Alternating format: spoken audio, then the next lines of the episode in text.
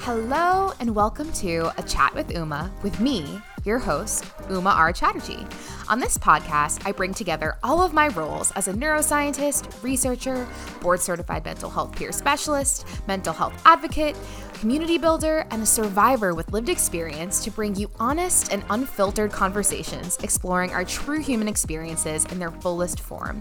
Every week, I'm bringing you conversations bridging the gap on all things neuroscience, psychology, mental health, lived experience, advocacy, psychedelics, and more. This is a space for raw, unfiltered truth to truly explore ourselves for who we are and how we are. I cannot wait to connect with you, answer all of your questions, and co create this with you. Welcome to A Chat with Uma. Hello, friends. Welcome back to another week of A Chat with Uma.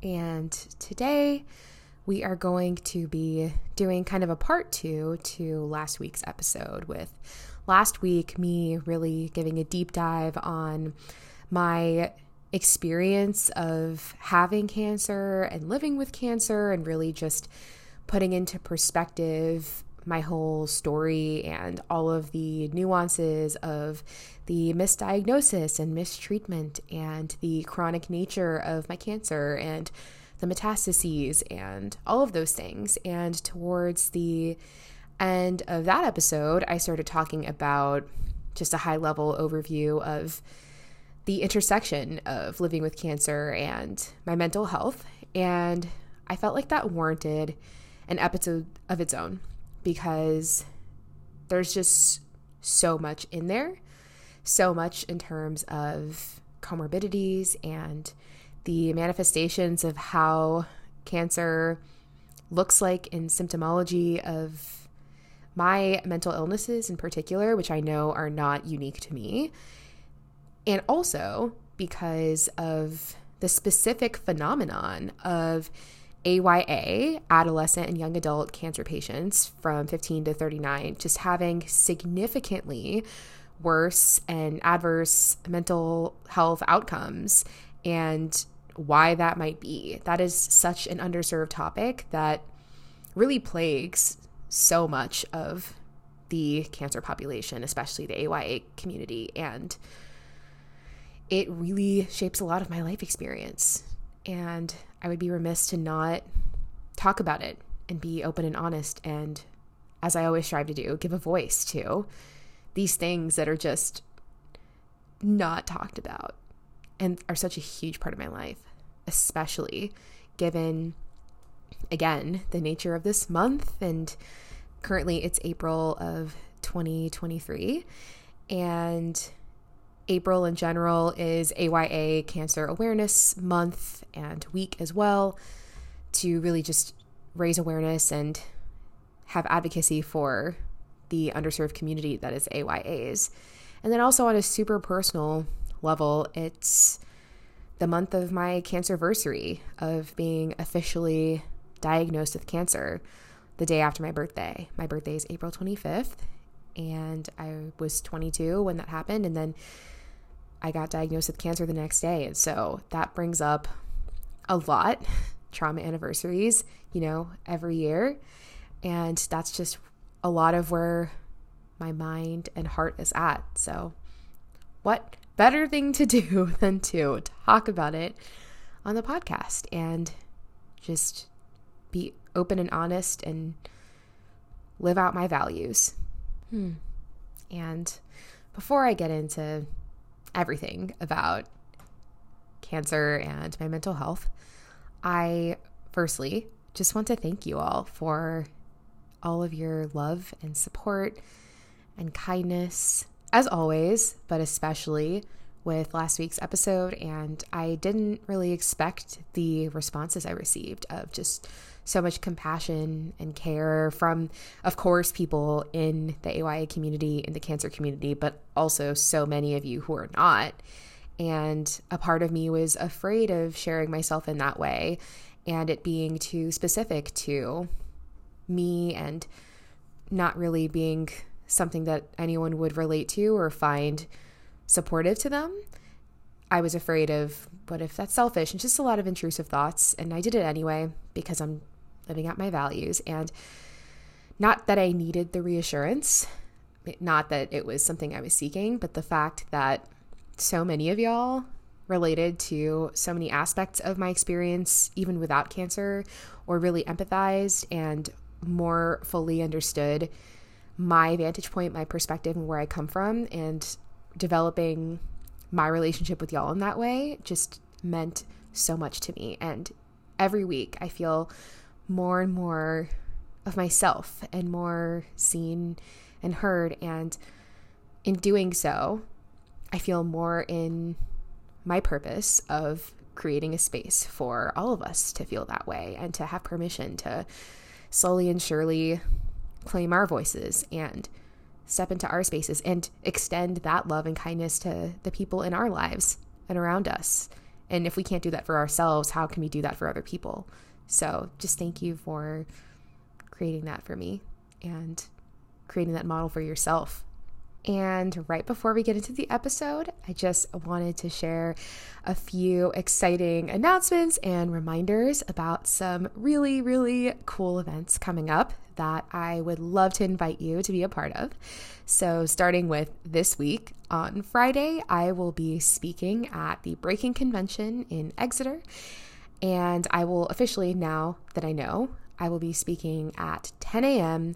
on Friday at the Psychedelic therapeutic session. And tickets are available now. It's so exciting. My talk will be talking about the consideration of comorbid OCD in psychedelic assisted treatments and therapies for PTSD and all of the considerations and the inverse nature of the disorders and the precautions and just awareness about that comorbidity in this very important part of psychedelic research that's going on right now and the therapeutics that are being developed. I am so, so honored to be speaking at this conference and sharing my research and my ideas amongst so many people whom I have revered and looked up to for so long, who are some of the foundational humans, researchers, clinicians, people in the field and to be able to take the stage alongside them is something that I still have not fully grasped.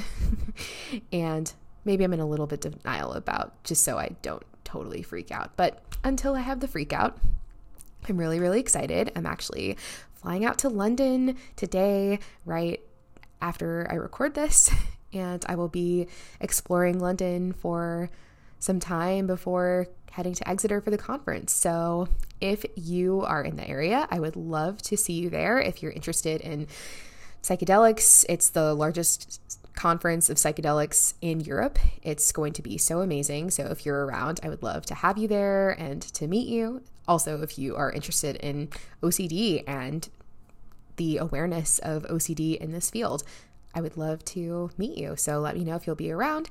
And if not, if you'd like to tune in virtually, there are virtual streaming options as well, which is really exciting to make things accessible to people.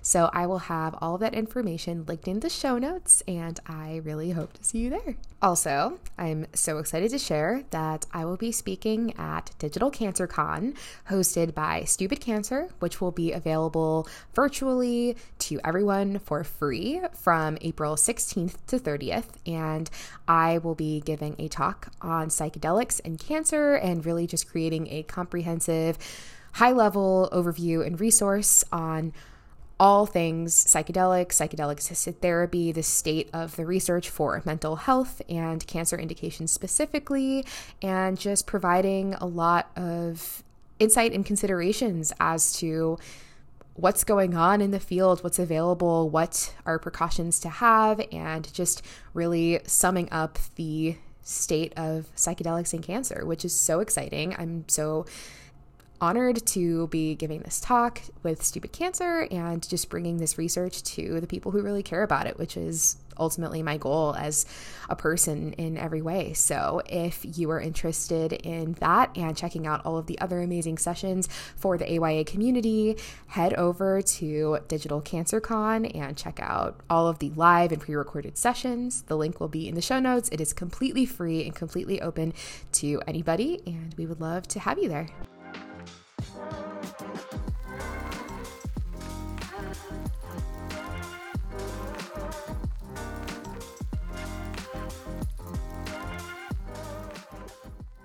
So, cancer and mental health. Where do I even begin? I think that for anyone who has not experienced cancer, which thank goodness, I don't know that that's intuitively linked for you. And I really want to, I guess, set the stage by just putting into perspective how and why that might even come about before getting into the nitty gritty and my own experience. So, you know, living with chronic illness is one thing. And I say that as someone who lives with multiple chronic illnesses that are not cancer, different autoimmune diseases, of course, psychiatric conditions, just lots of things. And that is its own version of debilitation and acceptance and so many hurdles to navigate, right? But there's something about living with a life threatening illness, which can be cancer or something else. Oftentimes, it's associated to cancer. It's the more commonly known word or thing to represent a life threatening illness, but of course, there are others as well, like organ failure or, you know, a surgery gone wrong or just just something to that nature endless things right? And there's something so unique about that experience because, like I talked about in the last episode, think about it being a human being who is thinking about your mortality and thinking about the very real possibility of dying, which we all know, I think we all know, that we are all going to die. That is the one sure certain thing in life. Of course.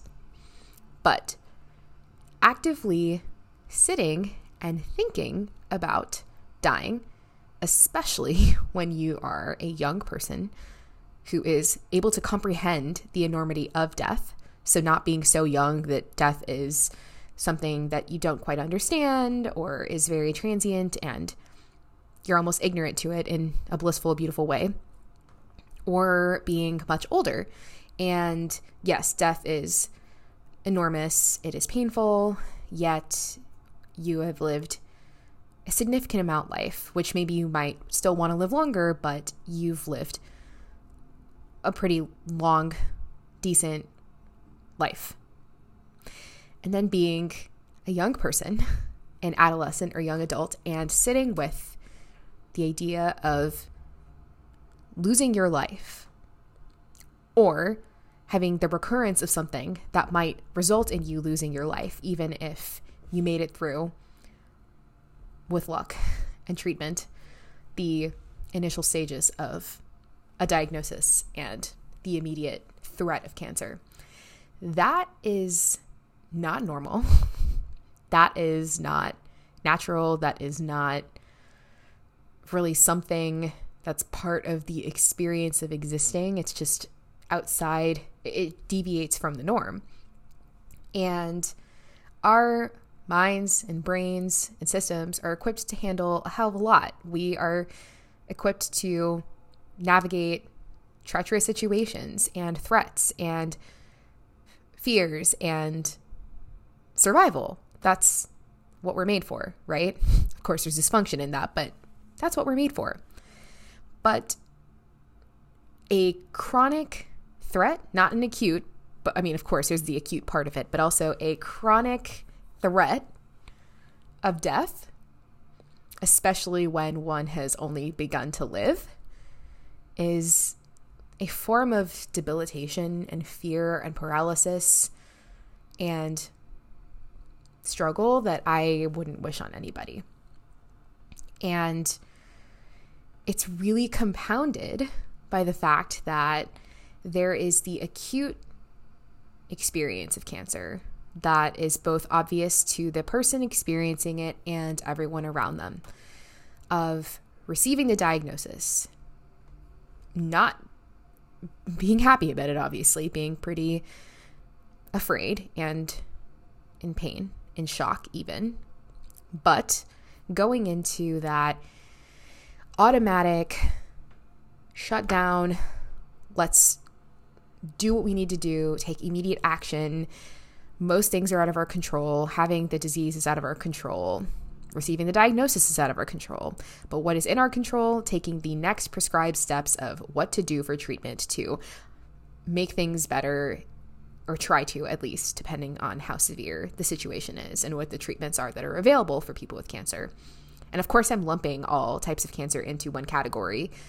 And there's so many nuances to the different stages, types, treatments, conditions, all of the things. But I speak as a lumped category because ultimately the word cancer and the meaning behind it, even with the nuances of it all, is a potential life threatening condition, or it is a life threatening condition that could potentially end your life directly. So, having to go immediately into reaction and not having the time to process all that comes up with that immediate experience is effectively step one of the longstanding dysfunction that may come from that experience because that is of course a natural reaction to something that is a acute threat. Again going back to how we're you know supposed to be acute threat go act on it fight flight freeze most of the situations in terms of going into treatment is fight go fight right?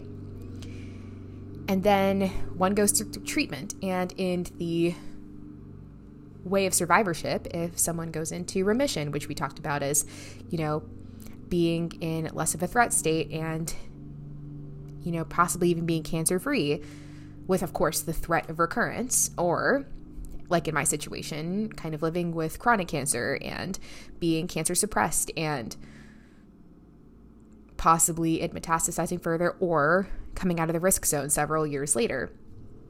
That form of survivorship after that immediate grueling boot camp of treatment, really, that's when it's less recognizable that there's an issue, but maybe all the more prevalent because going into fight mode and going into just reactive, let's do something about it, going into treatment effectively, whatever that looks like for a person, that not only the person going through it is, you know, hyper focused on making that work and going into survival mode, because that's what it is.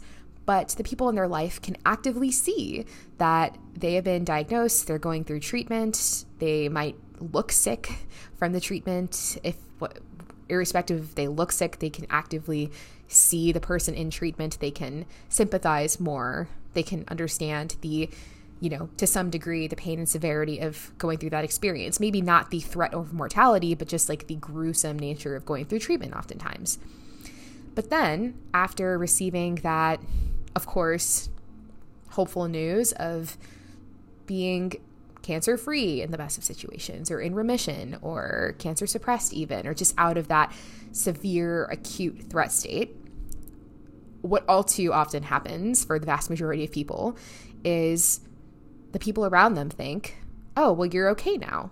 Like cancer's resolved for the most part. And just go back to regular life, go return back to your normalcy, and we'll return back to ours. And you should be all good now. And on top of that, you should be so grateful and appreciative and happy that you made it through and you didn't end up, you know, dying like so many people do. So take that gratitude and that happiness and go live your life and have that second chance at life and all of the platitudes and things that, of course, they have validity and that's not lost on people with cancer. I can speak for not just myself, but anyone I've ever talked to, which is so many people in this community. That's not lost on anybody and that's not invalid in that those are parts of the experience, but what's really lost on survivorship from the people around us and even ourselves because we're not taught to understand our experience. We're often not given that support we need. Is there is a whole ass backlog, whether you have a clinical diagnosis afterwards or not of a mental illness or psychiatric condition related to it. There's a whole ass backlog of experience to process from going into survival mode and generally what happens in human nature, right? Is to go into fight mode in an acute threat and resolve that threat and then go rest and recover. Do you know what doesn't happen oftentimes for cancer survivors? They don't often get to quote unquote rest and recover. And what I mean by that is, of course, the physical, like recuperating from treatment. It's kind of like you just immediately have to go back into life. There's financial constraints and already the financial toxicity and the burden of not being able to work or do school or whatever it is that you were stalled in. That's that's more obvious, but even more so, there isn't a space to recuperate from going through an acute threat for a chronic amount of time. To start with, that's just going through treatment and receiving the diagnosis and you know, actively processing the whole experience because granted there was no time to do that and needing to just get into action mode and go do the thing and be in survival mode. But once you're out of that acute threat there oftentimes is no space to process all that that meant for you and to make meaning or whatever is supportive. And you don't get seen as someone who needs that by the people around you and so all of the platitudes, all of the discomfort with your own mortality that other people have is projected onto us as, you know, because other people reflect to us like, oh, things are over now. We don't care as much anymore because you're not actively dying in our eyes. You're out of treatment. You seem okay. You're looking physically better, whatever. And it's over for us. So therefore, it's over for you. And of course, as humans who internalize stimuli and are communal creatures who take in beliefs and perceptions and create our reality from what's reflected to us oftentimes, that's natural. And of course, there's necessary room for introspection, but we are oftentimes reliant on the outside world as well. Internalizing that equals, well, it's over for them, so it's over for me. And I'm expected to be so grateful and happy. And maybe there's parts of me that are. So why should I feel any other way? What is there left to process? And that's me just in a hyperbolic sense projecting active, conscious thoughts, but in the reality of things for people who aren't really thinking about their state of being or as acutely aware of, you know, mental health and maladaptive coping and all of those things, it's less so like a conscious, oh, well, I guess I shouldn't feel these things, and more so like a just an ignoring of the things that they're feeling, right? And that is so harmful to people because there's a lot to feel. And it's not just processing that acute experience. That's step one. But what's the invisible part of survivorship to everyone around them and oftentimes themselves, which is the chronic threat of mortality? Because once you face it, you can't really go back. I have not met anyone who's gone back, at least. It's one of those things that, again, if you go and just from an evolutionary, functional, biological sense, death is the most you know, threat, the biggest threat to us, and to actually face it with something that's out of your control. That, yeah, you can participate in treatment, but really, you're not in control of the threat. And then you have the conceptualization of that threat being able to come back. There's no going back from that. And of course, people can live with it because we are living with it. But how? How are we living with it? And how can we live with it in a way that doesn't cripple and debilitate us? Well, the answer would be to actually contend with it and deal with it and process it and live alongside it. But that's often not the case because there's not even a recognition of it, an active seeing and allowing of it because it's suppressed by the people around us, and suppressed by ourselves. And there's so much shame in living with cancer and being quote unquote the lucky ones who weren't killed by it in the acute sense, which, of course, that is valid. There's a coexistence of things here gratitude and appreciation and joy and happiness, and even feeling the vitality of feeling more alive and being given a second chance does not erase or undo the acute threat to your mortality and living with that fear. They don't outdo each other, they don't erase each other. It's not picking one or the other, it's all of it because that's the nature of living as a human, as a human who thinks and feels and is complex because we are. And this is evidenced by, at this point, a massive amount of literature on specifically AYAs and AYA cancer patients, again, adolescent and young adult cancer patients who are roughly between the ages of 15 to 39 when they first got diagnosed. They were diagnosed between 15 to 39. And they're significantly worse and adverse psychiatric mental health outcomes compared to the general population, compared to their peers, compared to cancer survivors outside of that age range, it's significant. And that shows up in so many diagnoses, particularly, I mean, the more intuitive one is PTSD, post traumatic stress disorder, as well as depression and anxiety and suicidality and panic disorder. And in fact, there's a higher risk of an induction of a psychotic episode or psychotic symptoms, and both increased outpatient and inpatient treatments by multiple fold for that population.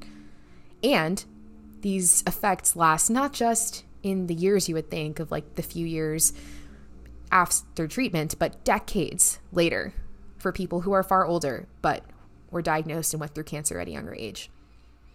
And if you think about it from the perspective of what I just said, that makes so much sense. L- having to deal with this unnatural as hell circumstance of dealing with your mortality and actually facing it and going through all of the grief and loss and pain of being threatened in that way at such a young age, not having the tools and the coping skills and the support to be able to actively process all of that, yet being conscious and alive enough to grasp the enormity of what happened, that's a lot. And it's compounded by the lack of awareness and access to proper support during and after in survivorship, and by the people around us who, to no fault of their own, relatively don't support us in that or enable us to seek or access that or create a space for us to talk about it. In fact, in the lesser great cases, there's a you know negligence from people around AYAs who get annoyed by them talking about their experience and are so deeply uncomfortable with hearing about it that they shame those people into being quiet and talking about, like, why are you milking your diagnosis? Like, why are you still talking about this? It's annoying. It's over. Like, move on. Or just being really dismissive. And, you know, there's even more horrible circumstances of AYAs being abandoned by their loved ones, by their families, by their partners, losing their fertility, being in toxic financial situations because of cancer. There's just so many things that happen that can coalesce with adverse mental health outcomes for this population in a very unique way. And it's heartbreaking, it's painful. And of course, there are solutions and there's advocacy and awareness that's coming. I mean, this is one of the reasons I'm doing this podcast too. There's so much that can happen, but that requires being aware and having access to proper support and being able to go into that backlog and receive proper support for it all. And of course, I've been talking in generalizations and speaking from more of a removed standpoint from just talking about the general research and statistics and things like that. But the reality of it is, I'm I'm a walking, talking, living example of all of this and more. And that's why I know about this and that's why I'm talking about it. And I'm absolutely not the only one. I have worked with so many people as a mental health peer specialist in the Cancer Thriver Collective, in the cancer community, and have advocated for this very openly ever since I have been diagnosed and really dove into this experience and all that comes with it, and being the curious person I am, trying to understand and conceptualize what it was that was going on in the last four years. And this is nothing new to me or my work, but it's often been insulated within the cancer community. You know, I gave the keynote at Digi- or at Live Cancer Con last year. I spoke at Digital Cancer Con the year before. I'm of course speaking at Digital and Live Cancer Con this year. And it's been within the community of people who already experience it and supporting them. But this is so important for people to know in general because, first of all, anyone can get a cancer diagnosis. I know that's scary to hear, but you can.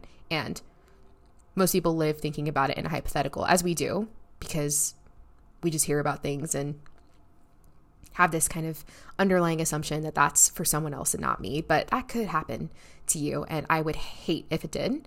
But if it did, I want you to know about this before so that you have pre-frames and references to be able to be supported in going through something already really hard and it being maybe a little more supportive and easier for you. And then also just for people to know what's going on in the lives of people who they love who might be going through this. There are a lot of people with cancer and who are cancer survivors and who are AYAs especially. And obviously, I'm one of them. If you're listening to this podcast, then you know me. And I'm one of those people. And this is also for me to claim and speak my own truth beyond the more safer spaces of the cancer community who already understands and who just needs support in it. This is for me to be seen and heard as I am to everyone in my life, everyone who hangs out with me here on this podcast. So, me and my mental health and cancer. And there are extensive episodes on the podcast about my mental health in general, all the diagnoses I live with, the my full story podcast, the mental health part one, two, and three podcasts, and my psychedelic podcasts. I mean, really every podcast episode, but especially those, which give a lot of context to what I'm going to talk about. But in the context of cancer and the intersection of what that has looked like for me, I mean, I had severe mental illnesses before cancer. Like, that just is what it is. I had PTSD for a long time, unchecked, uh, severe OCD, obsessive compulsive disorder, since I can remember. Um, major, severe depressive disorder and anxiety, generalized anxiety, panic disorder, eating disorder, body focused repetitive behaviors, lots and lots of things, right?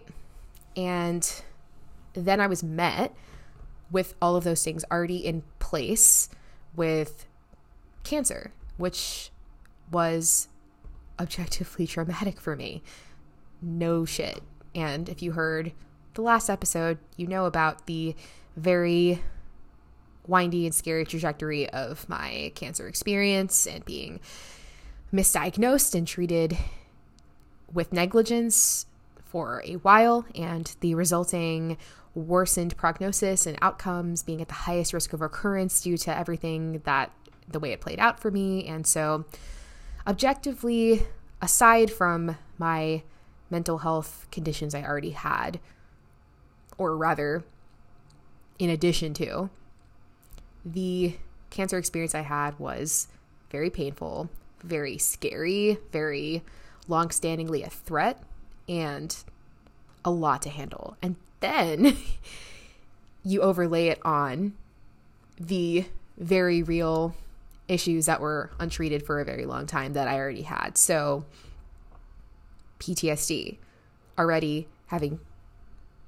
many severely life threatening traumatic events, plus complex trauma, but the majorly severe events, and then this one on top of it. And we know from psychological research that having a traumatic event already makes the disposition to and the dealing with future ones far worse. So it already set set me up for and had me predisposed to pretty poor outcomes with PTSD in terms of experiencing that specifically around cancer. And that one's more, I guess, intuitive for people now that you've heard the rest the, you know, the earlier parts of this episode just talking about how uniquely traumatic it is and how life threatening it is, both in acute sense and a chronic sense, and having to deal with the impending threat of mortality.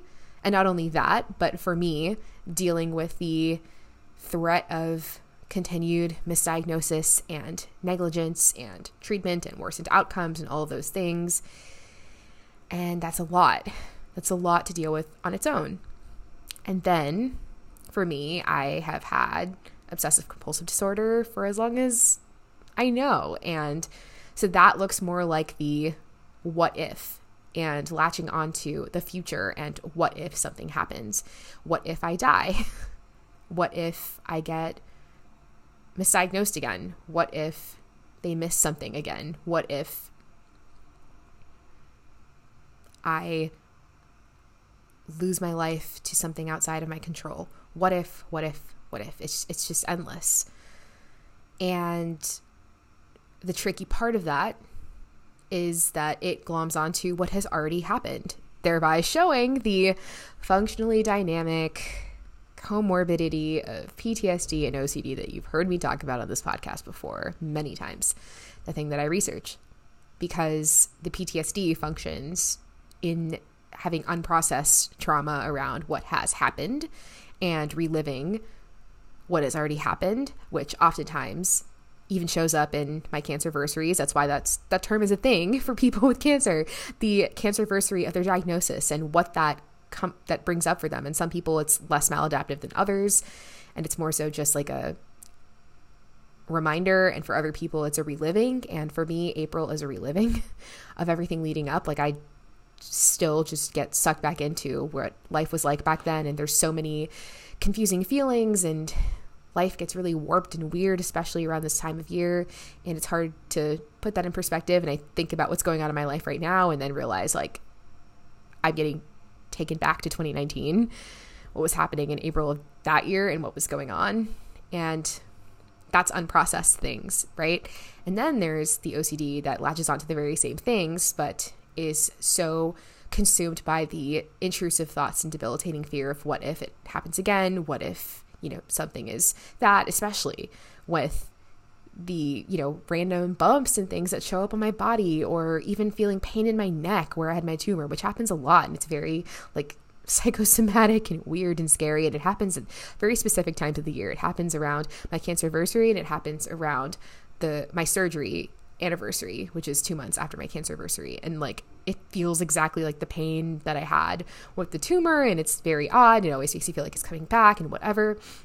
And then there's so many compulsions that are invited as opportunities to try to ameliorate that what if anxiety, that obsessionality, that those intrusive thoughts by compulsively checking different parts of my body and checking how I feel and if I have bumps and particularly checking and booking appointments for biopsies. I've had so many biopsies and I do not scar well. So I have so many like keloids and random shit on my body and it sucks. But, you know, there's a part of it that feels valid because I've had things before. So maybe I'll have them again. And I've had such poor luck with my health and I've been in such poor health that, you know, that might happen again. So, you know, it's been reinforced also by people who are on my medical team and do the biopsies and give that a lot of attention as well. The problem is once the biopsies are done and they come back and there's a result of things not being cancer, it does not ameliorate that fear. My brain latches onto it's probably missing something. They didn't get the exact right tissue sample. They didn't check properly. It is, they messed up. Um, they mix my sample up with someone else. Things that sometimes have happened in the past and sometimes haven't but it's so there's no resolve or certainty or f- like a sense of calm or phew or relief ever. It's just a cons- like being consumed by what if there's something wrong? Not there is something wrong, but what if there's something wrong? And that's debilitating to live with. It's also really not great medically.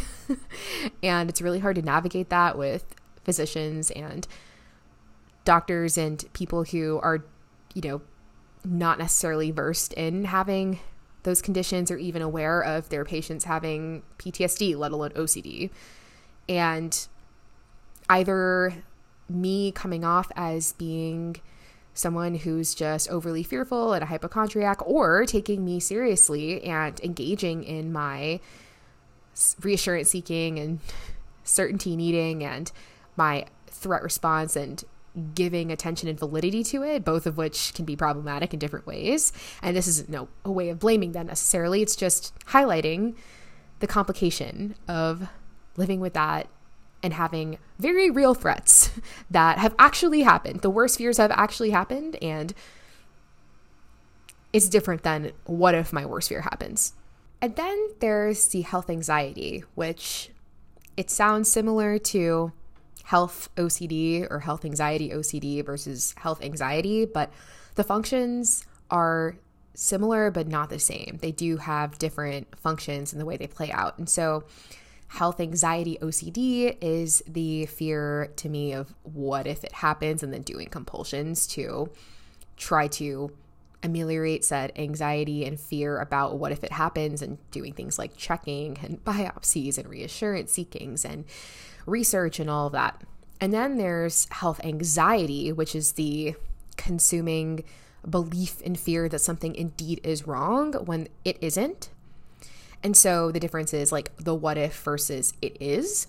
And I also have the it is in oftentimes acute scenarios where there's a symptom that I am having that I had around the cancer itself and just con- being convinced that it came back or having some sort of you know test uh, often like every 6 months I have scans and I have blood work and seeing something wonky and just believing without having the full context of those test results or looking forth to like just believing that there indeed is something wrong i have cancer again and just being consumed by that fear which you know there's so much overlap with the trauma and the anxiety and even the the OCD and so much more but there's a unique function in just this all-consuming full belief that something is indeed wrong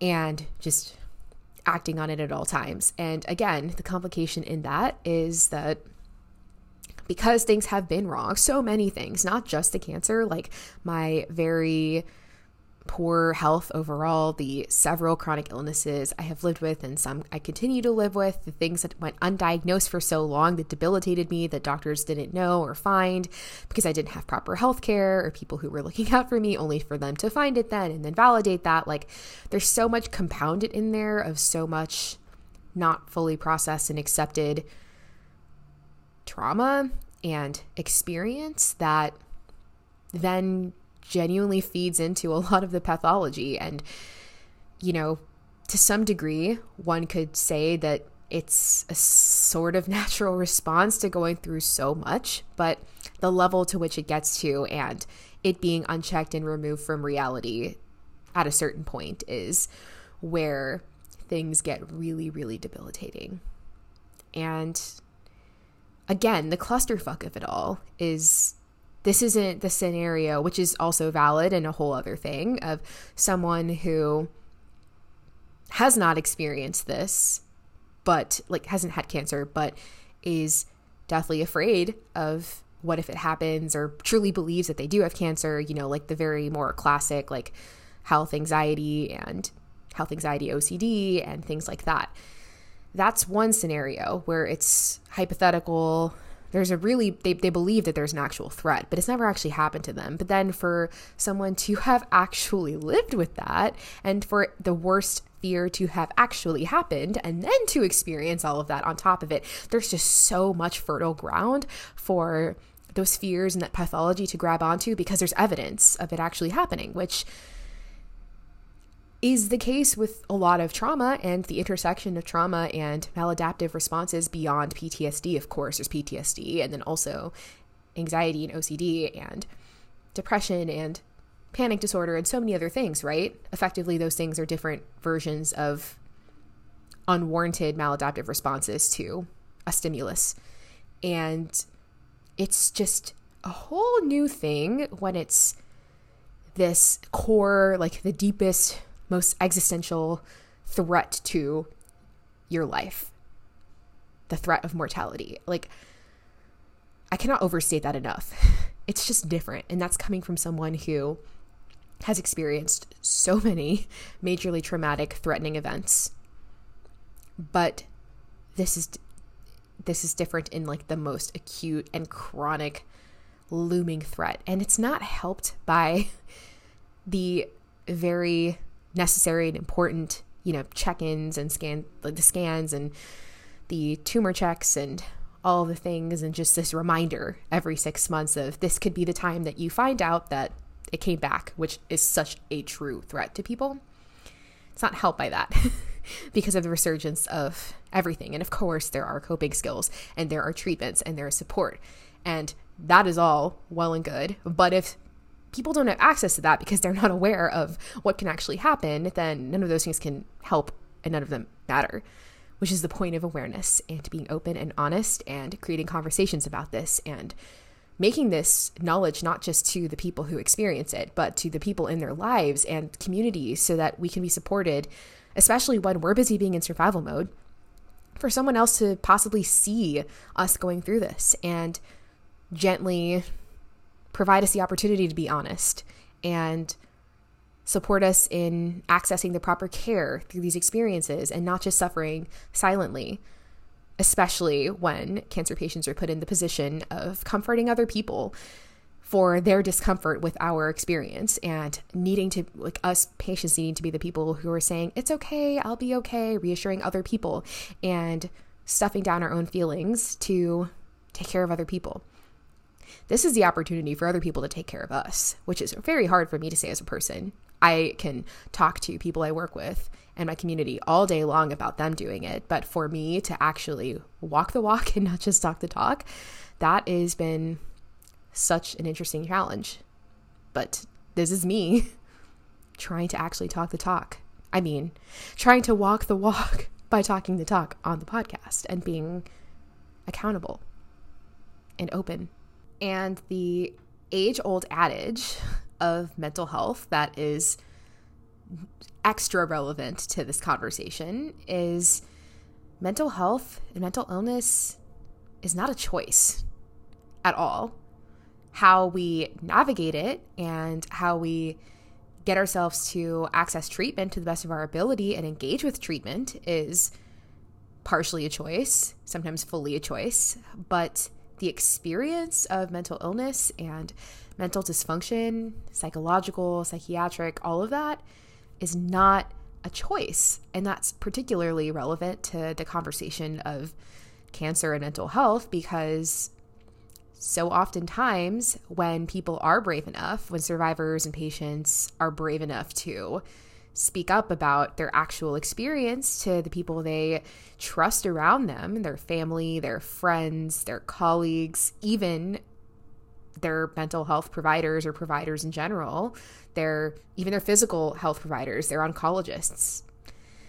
They're met with invalidation and disdain and are basically told, well, we'll change your mentality around that. Like just choose to think of the positives, choose to be grateful to be alive and look at that instead and quit being whiny. And to those people, I and anyone else experiencing this would say, walk in my shoes before you say that. Because if you have not experienced living with a life threatening illness and the impending doom of your mortality over your head, in conjunction with all the good and beautiful things that exist in the world, if you have not lived with that part of life, first of all, lucky you. I truly would rather you not experience that. But two, if you haven't walked in my shoes and you cannot tell me how I should feel in this situation, you can imagine what it would be like to be me or to be a survivor and live with this all day, but you can't know. And nobody wants to choose fear. nobody wants to choose depression over the loss of their identities and their sense of safety and purpose in the world and the grief from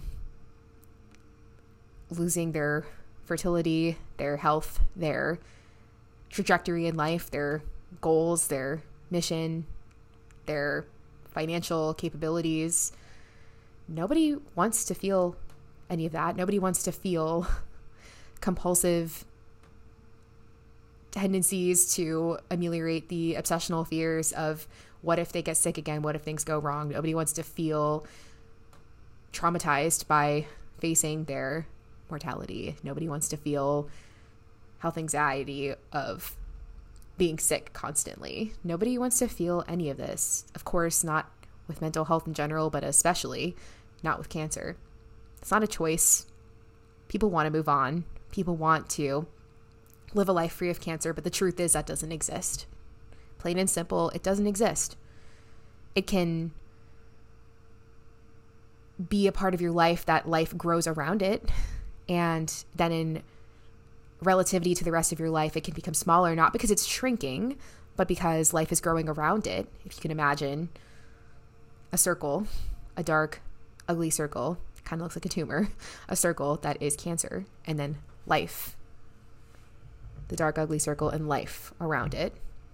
Life can grow, things can evolve and change, and life can be beautiful and ebb and flow and evolve and more things can happen and more experiences can happen, but it's around this irrefutable, irreversible experience of facing your mortality and all the consequences that come with going through cancer, especially at, like I said, that age where you are old enough as an adolescent or young adult to be fully aware of the magnitude and enormity of mortality and your life and the reality of what you're experiencing, but also at the beginning of your life as a relatively fully conscious, functioning adult and building your life on your own terms. And that being a, be- a big part of it and robbing you of a lot. That's not victim consciousness. That is not so many of the narratives that are portrayed of people who speak about their realities openly, like me. It's not choosing to be a victim. It's not complaining. It's not, you know, being a pessimist or anything like that. In fact, personally, I'm maybe all too often referred to as an optimist and a positive person when that's just a part of me. I strive to be more of a realist, but yeah, I do err on the positive side. That is not not being that. That is just being honest and being truthful and acknowledging the reality of this experience that so many people are afraid to acknowledge for us to deal with their own feelings about us going through this and having to deal with how they feel about their own mortality by perhaps putting our, themselves in our shoes or comparing themselves to us or dealing with the fears around us. That's not your problem if you are the survivor or the patient. That is other people's problems. And that does not invalidate the reality of this experience.